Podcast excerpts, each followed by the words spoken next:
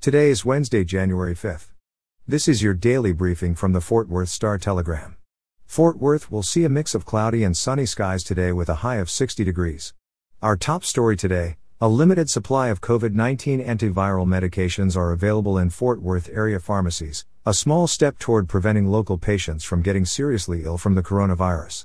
The Food and Drug Administration authorized two new drugs, Paxlovid and Molnupiravir, for use in the U.S. last month, and they were shipped to Texas and then distributed to local pharmacies starting the week of December 27.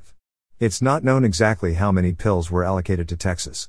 Patients can only get access to the drugs if they get a prescription from a healthcare provider, and they can only be given to COVID patients early in the illness, according to Dr. Priya Subramanian, the infectious disease medical director at Texas Health Harris Methodist Hospital, Hurst Euless Bedford. Patients have to start taking COVID antiviral pills within five days after their symptoms begin, she said. Otherwise, it will be too far along in the replication process for the drugs to work. The goal, she said, is to keep patients out of the hospital in the first place.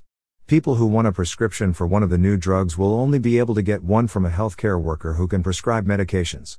Physicians or other prescribers have to make sure patients don't take drugs that will react poorly with COVID pills, Subramanian said.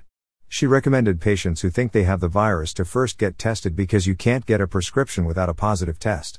For patients who test positive, she recommends they reach out to their doctor early, so they can evaluate whether the drugs will be safe and effective. In local news, the Fort Worth Police Department fell short of its response time goal for almost half of high priority emergency calls in a 15 month period between 2019 and 2020, according to an audit by the City of Fort Worth.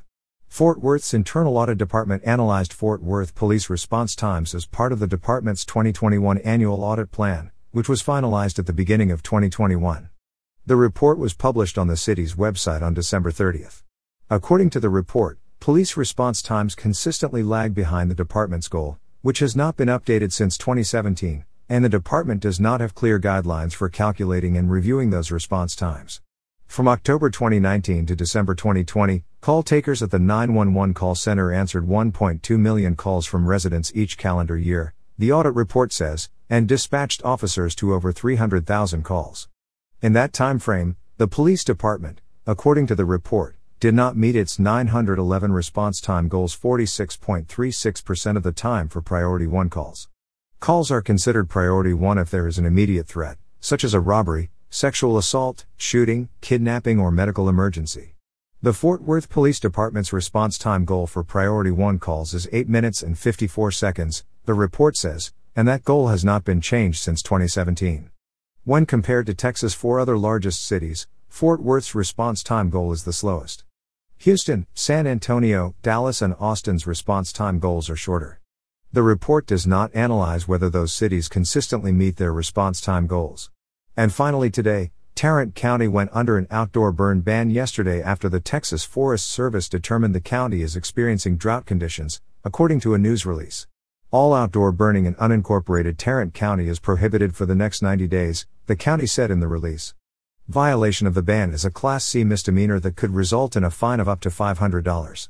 The ban was requested by the Tarrant County Fire Marshal's Office to, quote, protect the lives and property of Tarrant County residents, the release stated.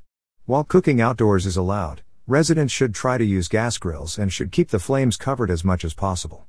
Charcoal or wood burning grills and smokers must be placed on concrete, gravel, or dirt surfaces at least 5 feet from anything combustible. Always have a water source or fire extinguisher nearby. For the latest in Fort Worth and Tarrant County news, visit star-telegram.com.